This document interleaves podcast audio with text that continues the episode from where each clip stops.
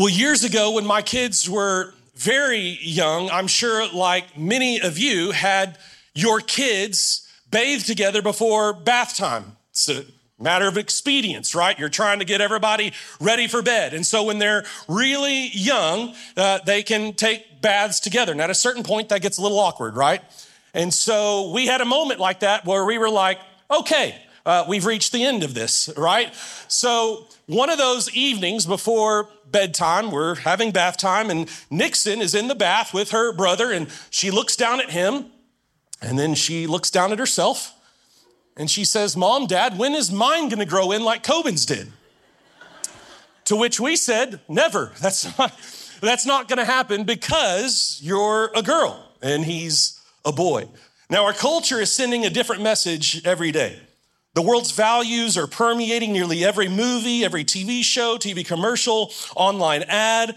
They're championed through social media influencers. And even though the Bible teaches us how to think about sexuality, the world often shapes our desires and feelings in ways that we don't even perceive. The stories that our culture celebrates contain an alternate vision and version of the truth, goodness, beauty. We can't help be deeply affected by these things. Some of our most foundational beliefs about sexuality come from a blend of Disney movies, romantic comedies, novels, and social media posts and influencers. This is the power of story. Stories can make us feel good about bad things, and stories can make us feel bad about the good things.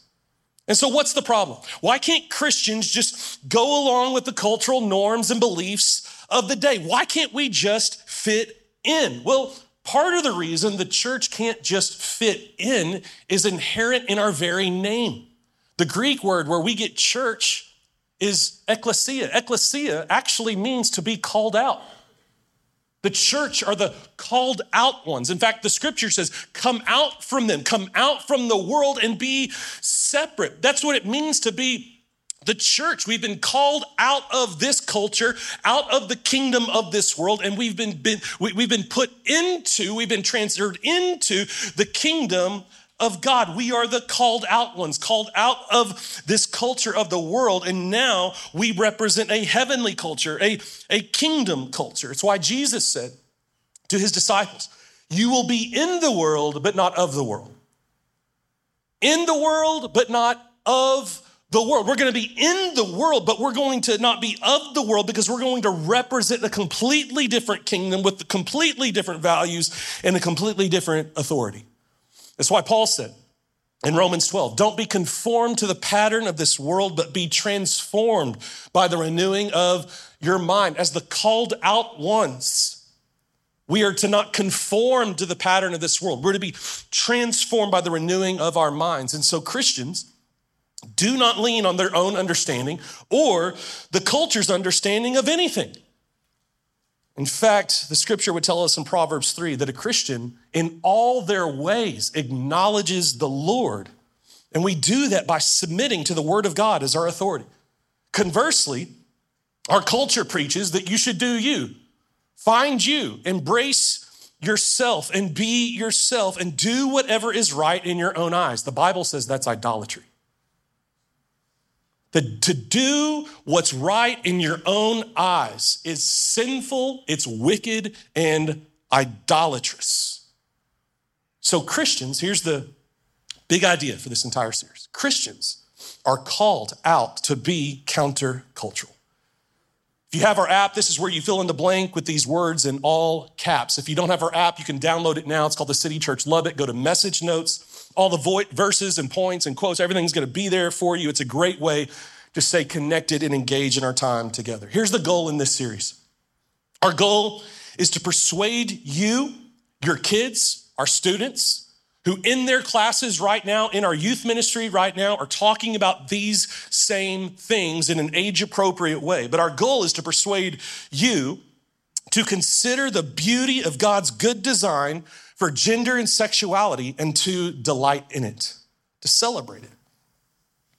So this week, we're talking about gender. Next week, we're talking about sexuality. And then finally, in the third week, we're going to talk about our approach how do we approach a culture that is rejecting Christians and what they believe more and more every day?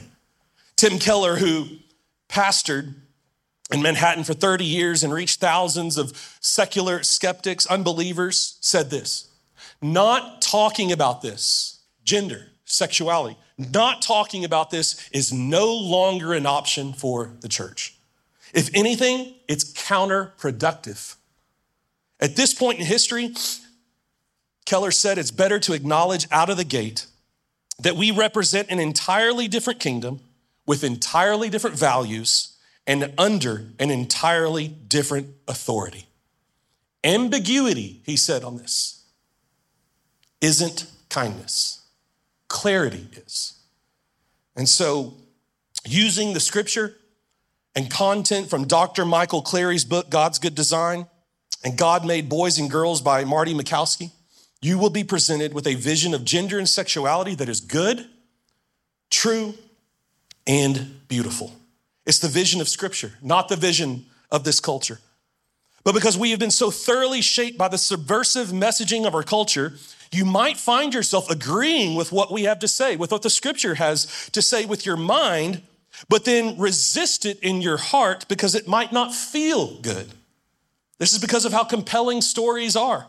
A well written screenplay, talented actors, a beautiful soundtrack, a gripping, a gripping plot, plot line can combine to move our emotions so powerfully that they actually change our values and even form new desires. After decades of this sort of messaging, it's clearly broken through in our culture.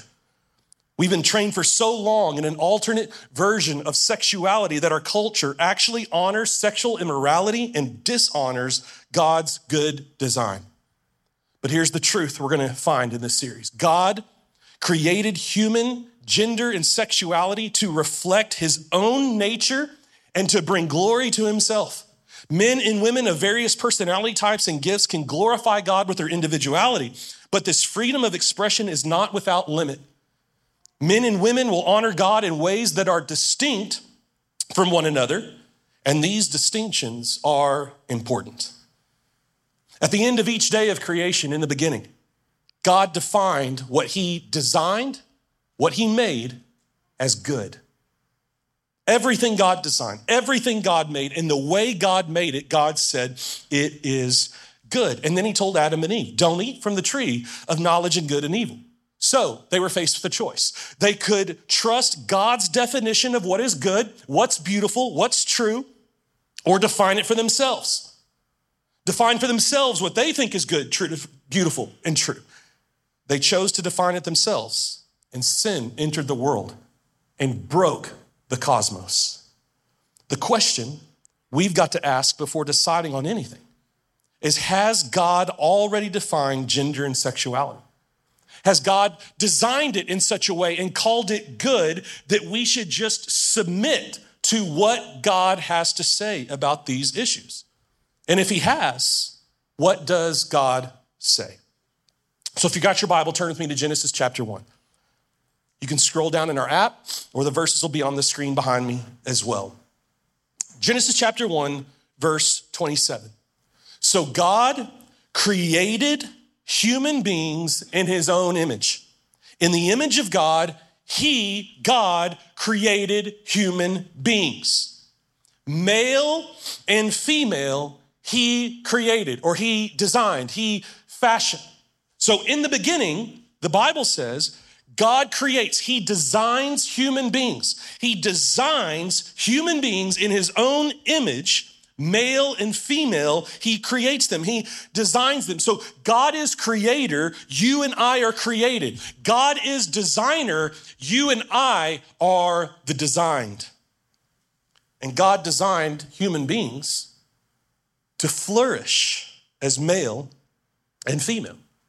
In Matthew chapter 19, verse 4, Jesus speaks to these issues. Lots of people in our culture today will say, Hey, I don't like the church. I'm not really down with the Bible, but I love Jesus. Well, how do you know you love Jesus? How do you know you like Jesus if you don't know what he says? Well, in Matthew chapter 19, Jesus actually speaks to this issue.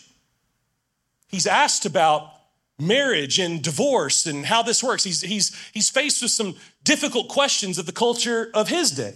And we're going to see how Jesus responds to these questions. You see, Jesus, contrary to what our culture says and preaches, actually talked about gender and sexuality. Matthew chapter 19, verse 4. He's faced with this question about marriage, about divorce. And notice the way that Jesus begins his answer. Haven't you read the scriptures? In other words, what Jesus is saying is that when you're faced with a difficult question, you go to the scriptures. You don't do what's right in your own eyes. We don't listen to what the culture has to say. When we're faced with a difficult question, we go to what the scripture says. Haven't you read the scriptures? Jesus said. Jesus replied, They record, the scriptures record, that from the beginning, God made them male and female. So Jesus taught us to understand gender and sexuality, which we'll get to next week, from the beginning, where God's design is clear. Here's what Jesus is saying that the beginning design is God's will for each and every person. When it comes to gender, when it comes to sexuality, that we answer these questions by going back to the beginning. Haven't you read the scriptures? From the beginning, Jesus said. That's how he answers this question from the beginning, from the beginning design. How, do, how are we going to make sense of gender and sexuality in our culture today? Well, Jesus say, you need to read the scriptures. And in the beginning, here's what the scriptures had to say. In the beginning, we find God's good design and will for all of us. And we need to remember who is Jesus? Jesus is God. If you believe in Jesus. If you love Jesus, then you believe that Jesus is God in the flesh. Jesus rose from the grave. He proved that he's God. And so when we hear from Jesus right here, we're hearing from God himself. Jesus is God in the flesh. To be a Christian means you believe that Jesus rose from the dead and that he is God. If you don't believe that Jesus is God or that he rose from the grave, then you aren't a Christian. A Christian says, well, I've got this question about gender, sexuality. What, what, what do I do? Well, I believe what Jesus believes every single time because Jesus is God.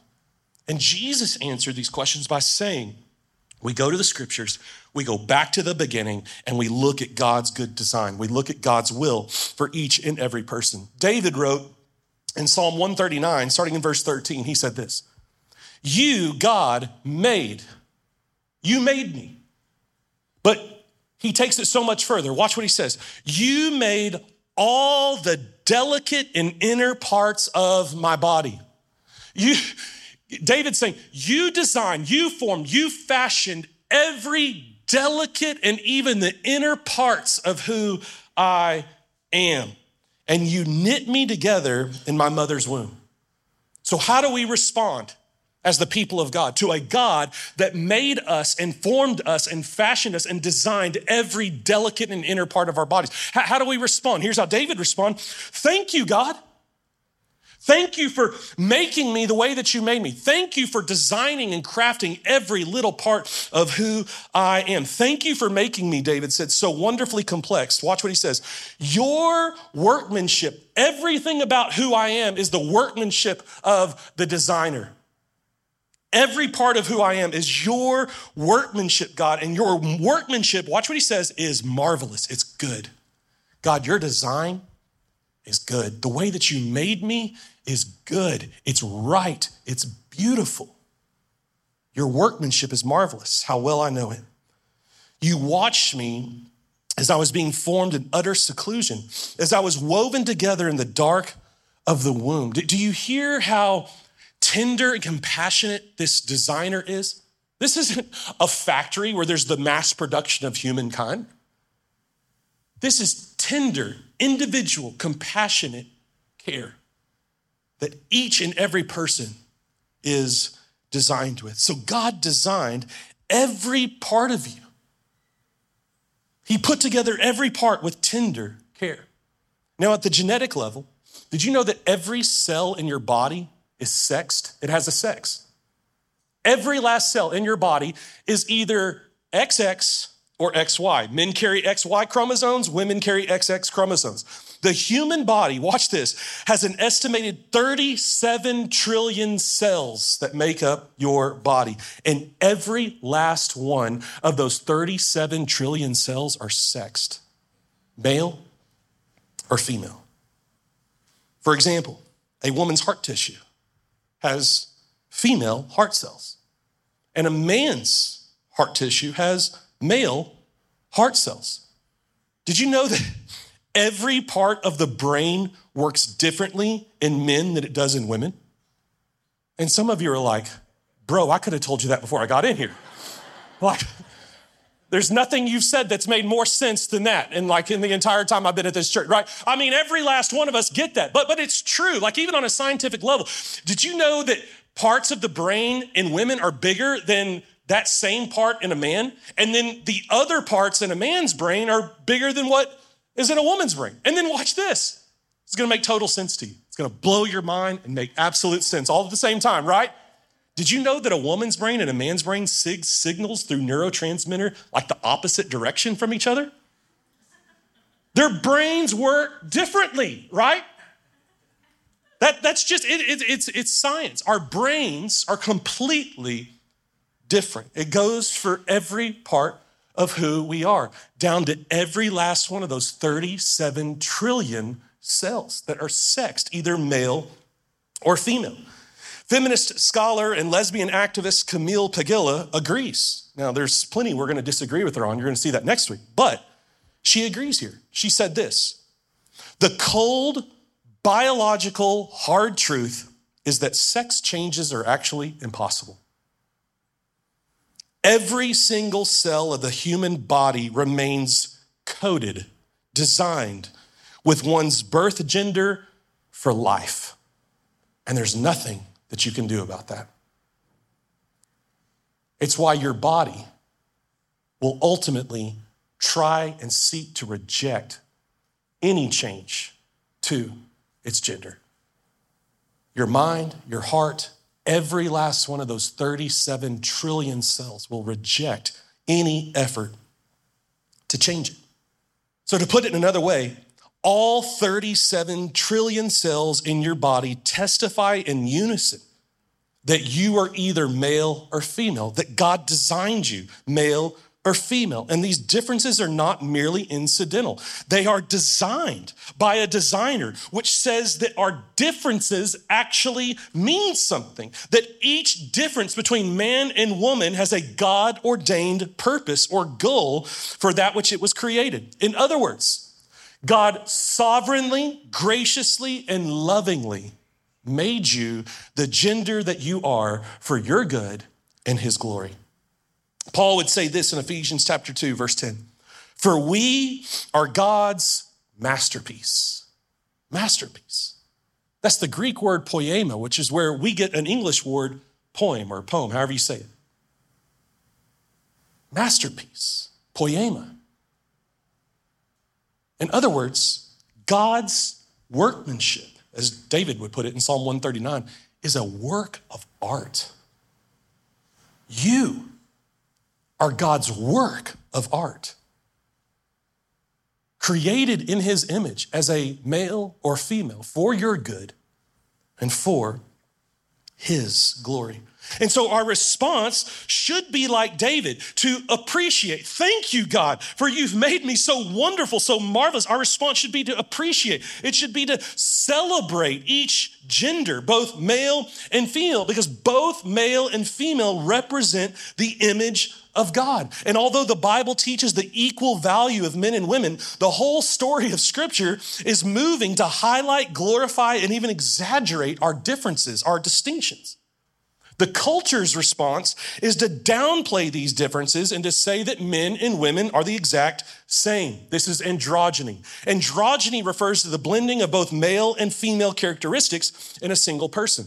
And so an androgynous person might call themselves non binary or queer, meaning they don't see themselves as male or female. And the goal in androgyny is that men become more like women and women become more like men.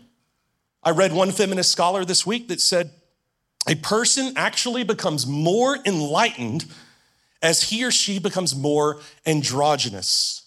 Androgyny is fast becoming the sexual ideal in our modern world. Androgyny, male and female becoming more and more like each other. Several months ago, I had picked up my daughter Nixon from gymnastics. She had been at school, she went straight to gymnastics. I went to pick her up. She gets in the car, say, How was gymnastics? We talked for a little bit, and she said, Hey, Dad, did you know that girls can do everything boys can do? And I said, No, they can't. And I said, Not only can they not, boys can't do everything that girls can do. And she said, That offends me. I said, Well, I'm sorry that offends you. Sometimes the truth hurts. But then I said this girls can't be husbands and fathers, boys can't be wives or moms. And she said, Oh, I guess you're right. Girls can't do everything boys can do, and boys can't do everything girls can do. You see, the, the, problem that often finds its way into discussions like this is a misunderstanding of what equality means. Equality doesn't mean sameness, sameness is bland and boring. If you go to an ice cream shop and they only sell vanilla ice cream and no other flavors, you're going to be pretty disappointed because sameness is bland. It's boring. Equality is not the same as uniformity. God is way more the creative than that. God can create endless variety and distinction without altering the value. Christian equality means equal worth before God, while at the same time recognizing and celebrating the wonder and glory of our differences between male and female. Men and women have different bodies, different natures, different abilities, different aptitudes, interests, and callings. And diminishing the difference between men and women, which is what androgyny seeks to do, ultimately diminishes our unique glory. Men and women image God in their beings as those made to do something uniquely godlike. Men are called to image God's holy and just masculinity, using their strength to lead, to provide for, and to protect others. God gives women a nurturing and life giving strength to complement man's masculine strength. Her feminine strength was given to complement man's strength, not compete with it. God's designed girls to be more nurturing, compassionate, creative. God has designed boys to generally be more protective, to be providers, to be builders. My boys are loud, they're destructive, they're rough, they like to wrestle. For years, my boys had a Woody doll with no head.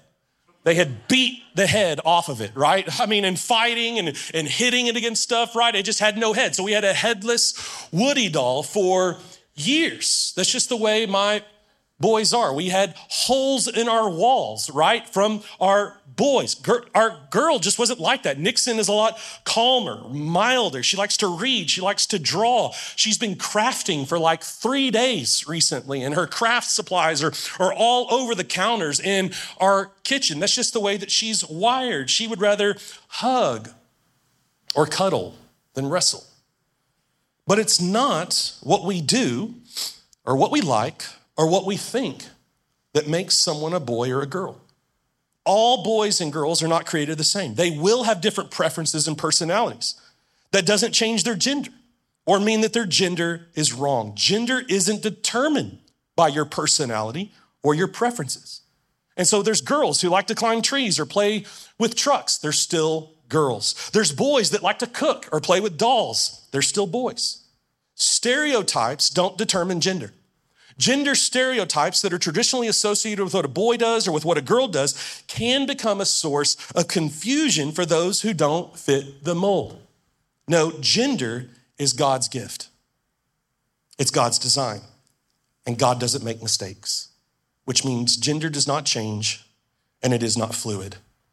God's workmanship is marvelous, David said. He made you a girl or a boy on purpose and for his glory. And every single one of those 37 trillion cells in your body are saying in unison God designed you to be a male or female for your good and for his glory. You are his masterpiece. The image of God is expressed in male and female humans, Genesis teaches us. The masculine and feminine qualities of each are not random or incidental. They're not social constructs to be changed as we see fit. Masculinity and femininity are both grounded in God's nature, his design, and his purposes. Masculinity and femininity is a gift from God. It's designed by God for his glorious purpose. So, watch this God's best for you is to fully embrace and pursue that God assigned gender that he made you to be. So, countercultural truth number one today is this gender is not decided, only acknowledged. Gender is not something to be decided upon, it can only be acknowledged. Acknowledged. Because you have a God assigned gender that is God's gift to you because He is good. And what He does is good and beautiful. So now I want to deal with some of the pushback. Some of the pushback to gender being acknowledged and not decided. Some pushback to God's good design. Number one, because of sin, because of the fall, a very small percentage of people are born with genetic disorders. Some of those disorders affect a person's sexual characteristics. Some examples there's a genetic condition where an individual has both male and female sex organs. There are a number of genetic diseases that affect hormone production and sensitivity that result in abnormal sexual development. Some may have XY chromosomes but develop female organs, and vice versa, where someone has XX chromosomes but develops male organs. So it's important for Christians to show kindness and compassion to those who have genetic disorders, recognizing that the way forward in each of these scenarios looks different for each person and is incredibly nuanced. Number two, because of sin, because of the fall, the Bible says that every last one of us are born into sin, which means we have this attitude bent towards sin and rebellious against God. Every last one of us. So, because of sin, because of the fall, every last one of us are born wanting to go our own way and not God's way. And so we act in ways that hurt God, that hurt others, but then we also begin to desire ungodly things. Jeremiah said this in Jeremiah 17, verse 9 The human heart is the most deceitful of all things and desperately wicked. Because we're born into sin, our hearts are cursed. Jeremiah would say they're desperately wicked. And then he would go on to say in Jeremiah chapter 17, So who can trust it? Because my heart is wicked and evil and desires ungodly things. I can't trust my heart. Paul would say in Romans chapter 1 that we think up foolish thoughts about who God is and what he's like and what he wants. We think up foolishness left to ourselves. So, because of sin, we can't trust our minds, we can't trust our thoughts, we can't trust our, our hearts. So, what do we do? We go our own way. The heart's wicked, our minds think up foolish thoughts. We start to think, we feel wrong things, we begin to question the way God made us, and we can see this today in gender dysphoria, where the claim is that someone's gender can be different than their biological sex.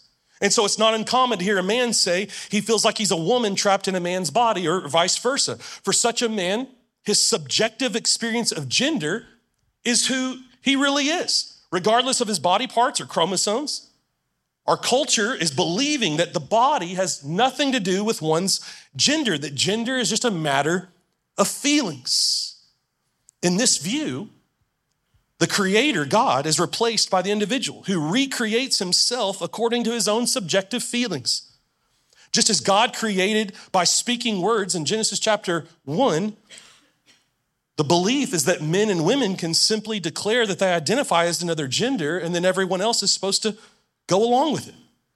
And anyone who claims to be a woman trapped in a man's body is essentially telling God that he needs to repent for making a mistake when he created him or her. Well, Jesus said that God created us male and female from the beginning. that that is his good design. So gender dysphoria is something to be resisted, not embraced. Because our minds think up foolish thoughts, because our hearts are always going to lead us astray. They can't be trusted. So gender dysphoria is not something to be resisted, or it's not something to be embraced, it's something to be resisted. Paul David Tripp, who's a popular uh, Christian author, theologian, pastor, uh, Christian counselor, he said this Sin distorts our perspective. What seems beautiful is not always beautiful, and what feels right is not always right. Because our hearts are wicked, because our minds think up foolish thoughts, we go our own way. Tripp said it like this that sin distorts our perspective about what's good and true and beautiful. And so, to this person, what seems beautiful isn't beautiful, and what feels right just isn't right. Three, number three, pushback. When we talk about gender and sexuality, it's very difficult because of how personal the topic is. Some will say that their gender that they identify as or their sexuality is their identity. So to disagree with them means rejecting them as a person and not just their beliefs. And if this were true, it would be very understandable. But your gender, your sexuality is not at the core of who you are. It's not the core of your identity. The Bible gives us a different vision. The Bible says your gender, your sexuality are not your primary identity, that what you are, what you do, your, your identity actually starts with whose you are. Remember what Jesus said. Haven't you read the scriptures? From the beginning, we have a designer. We were made by God. Our identity starts with whose we are, who we belong to. So, so we as humankind, first of all, we are designed, but then secondly, as followers of Jesus, did you know the scripture says you don't belong to yourself? Paul says this in 1 Corinthians chapter 6 verse 19. That followers of Jesus, he says this, you do not belong to yourself. You don't belong to yourself, which means you're not in charge of you. You, you don't belong to yourself. For God bought you with a high price. The, the scripture says that because of our sin, we are following our master, the devil, into hell. That we belong to the kingdom of darkness and we're actually following our master, the devil. But when you give your life to Jesus, you are transferred from the kingdom of darkness and you're placed into the kingdom of God, the kingdom of light, the kingdom of the, the, the. You're, you're transferred from one kingdom to the next. And that ransom that bought you out of the kingdom of darkness and places you in the kingdom of God, that ransom, that high price that God paid, was his Son's death on a cross that sets you free from sin and death. And so God says, I paid a high price for you. And if you're a Christian, if you're a follower of Jesus, you've given your life to Jesus, you are no longer your own. You don't belong to yourself. God bought you with a high price. You belong to God. So not only were you designed by God, you belong to God. And so who you are, your identity starts with whose you are. That you were designed by God, and now as a Christian, you belong to God. It's why Jesus said, if you're going to follow me, you've got to deny yourself. You've got to die to yourself. Our culture will say, hey, listen, I, I, I, you need to embrace yourself, find yourself, celebrate yourself. That's not what Jesus said. Jesus said, if you're going to follow me, you've got to deny yourself, die to yourself, and follow me. Our culture will say, well, if you love me, you'll just support me. Well, Jesus loved people, but he did not support them. He did not support them in their sin. Think about the woman caught in adultery. Yes, Jesus said, Hey, neither do I condemn you. But he also said, Go now and leave your life of sin. In other words, repent. Stop doing what you were doing before. If you're going to follow me, you've got to deny yourself, die to yourself, and follow me. Jesus, yes, loved people. But Jesus also said, Repent, for the kingdom of heaven is near. In other words, turn from your sin. I love you. I've come to rescue you, to, die for you. But if you're going to follow me, you must leave your life of sin, die to yourself, and follow me. And then Jesus would say, If you love me, so many in our culture will say, Hey, I, I don't like the church. I'm not really into the Bible, but I, but I love Jesus. Okay, Jesus said, If you love me, you'll obey what I command. If you love me, you're going to obey what I command. And so we cannot say that we love Jesus and not obey his commands here. You see, the problem, the confusion that our culture is getting wrong is the belief that love and affirmation are the same thing. That if you love me, it means you're going to affirm and celebrate who I am and what I do. Listen, every parent in the room knows that love and affirmation are two completely different.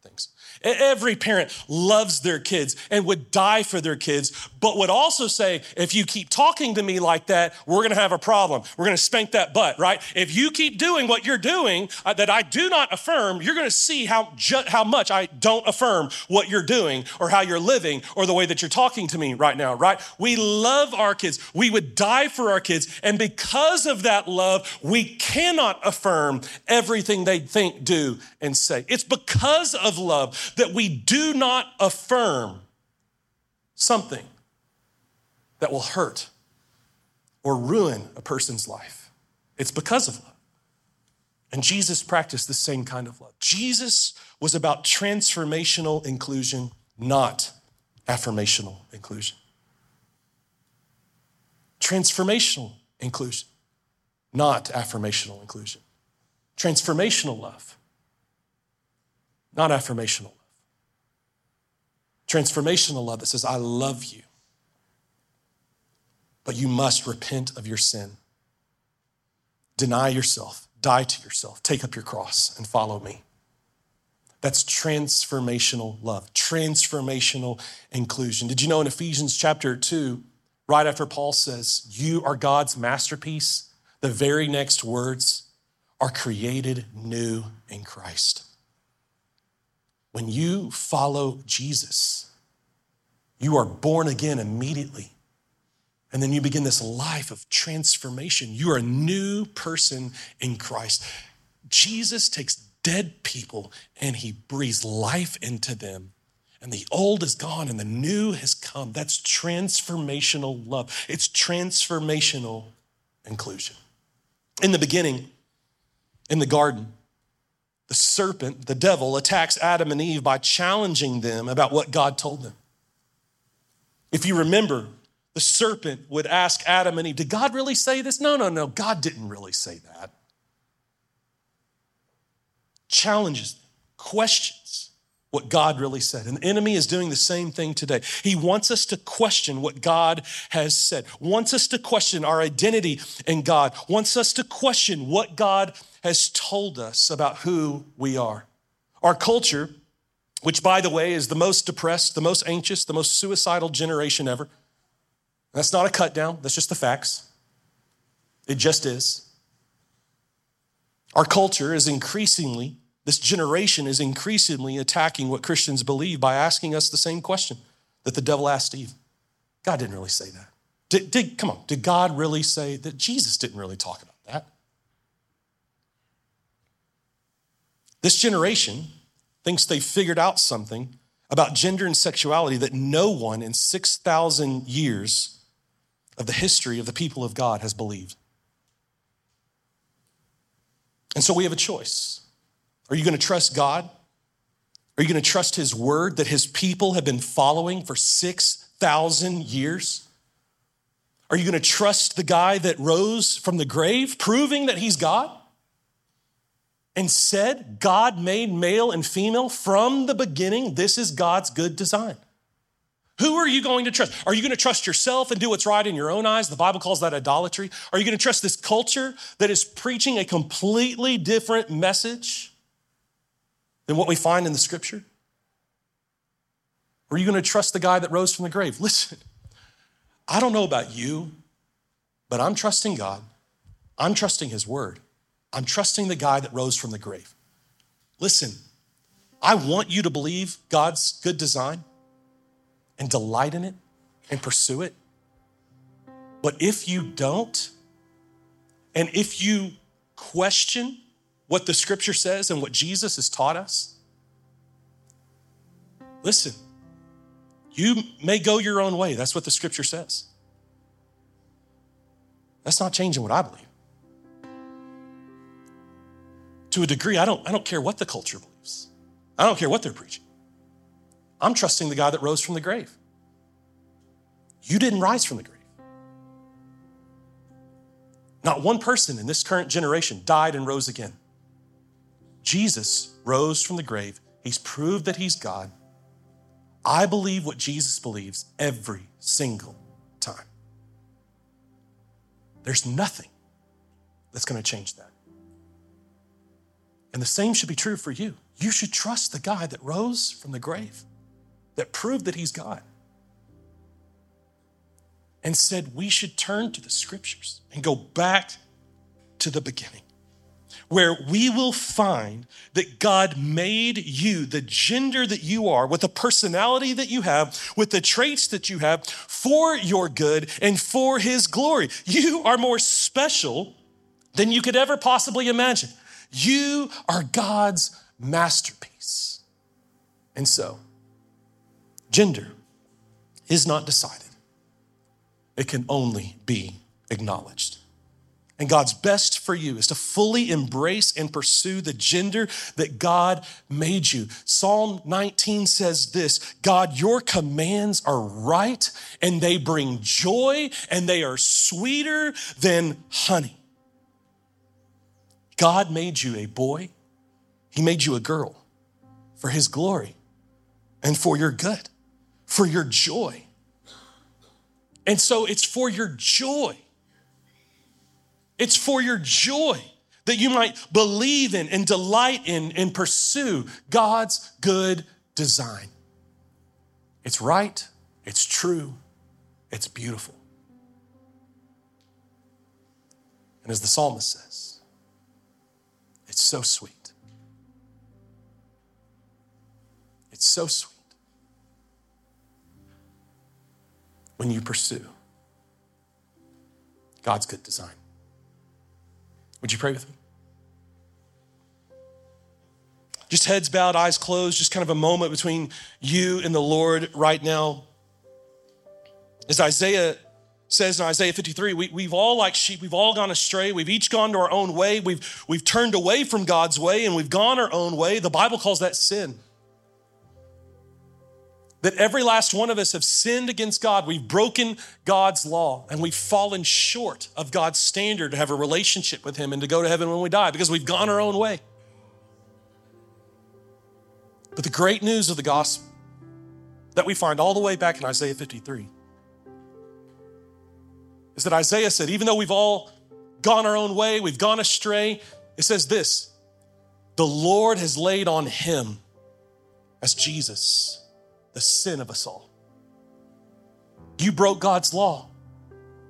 And in the same way, there's a fine to be paid when you break man's law, there's a fine when you break God's law.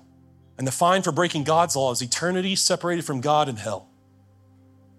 But the great news of the gospel is that while we were yet sinners, God demonstrated his love for you by sending his son Jesus to die on a cross to save you from your sin. So the scripture says if you will abandon all hope, abandon all hope in you ever being good enough to be right with God, abandon all hope in doing better and, and, and trying harder, abandon all hope in yourself and trust in Jesus' payment of your fine, believe that God raised him from the dead, you will be saved. You will be forgiven of your sin. You'll be made right with God. And you can know for sure that when you die, you're going to heaven, not because of how good of a person you are, but because how good Jesus was, and because Jesus rescued you from your sin through his death on the cross and his resurrection from the grave. And so some of you are here today, you've been going your own way, you've been astray. You've been resisting God's way, and you need to give your life to Jesus for the first time today. If that's you, grab that connection card of the seat back in front of you, fill it out. check that box that says you're committing your life to Christ today. Take it to the Welcome Center in our lobby. We've got a team there that wants to pray with you and celebrate that decision with you. But God, I pray that today you would produce in us, in this church, a remnant people of God that will pursue you and your word and your ways, regardless of what our culture decides. That we would embrace and pursue that God assigned gender. That we would be a countercultural people that are filled with grace and truth for a culture who disagrees with us and, and, and rejects us. God, I pray that we would be a people of compassion that are anchored to convictions and that we would share our convictions clothed in compassion. Because the culture is not our enemy.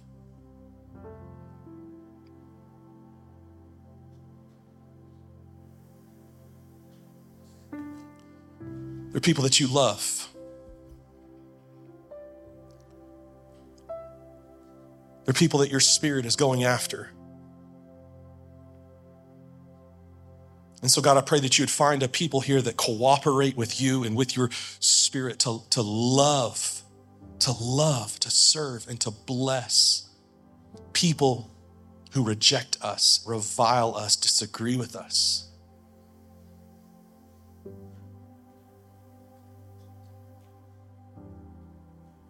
And God, I pray that you would use us, as the name of our church says, like a city on a hill, as we embrace and pursue your good design. I pray that that would make us look like a city on a hill, a light in the darkness.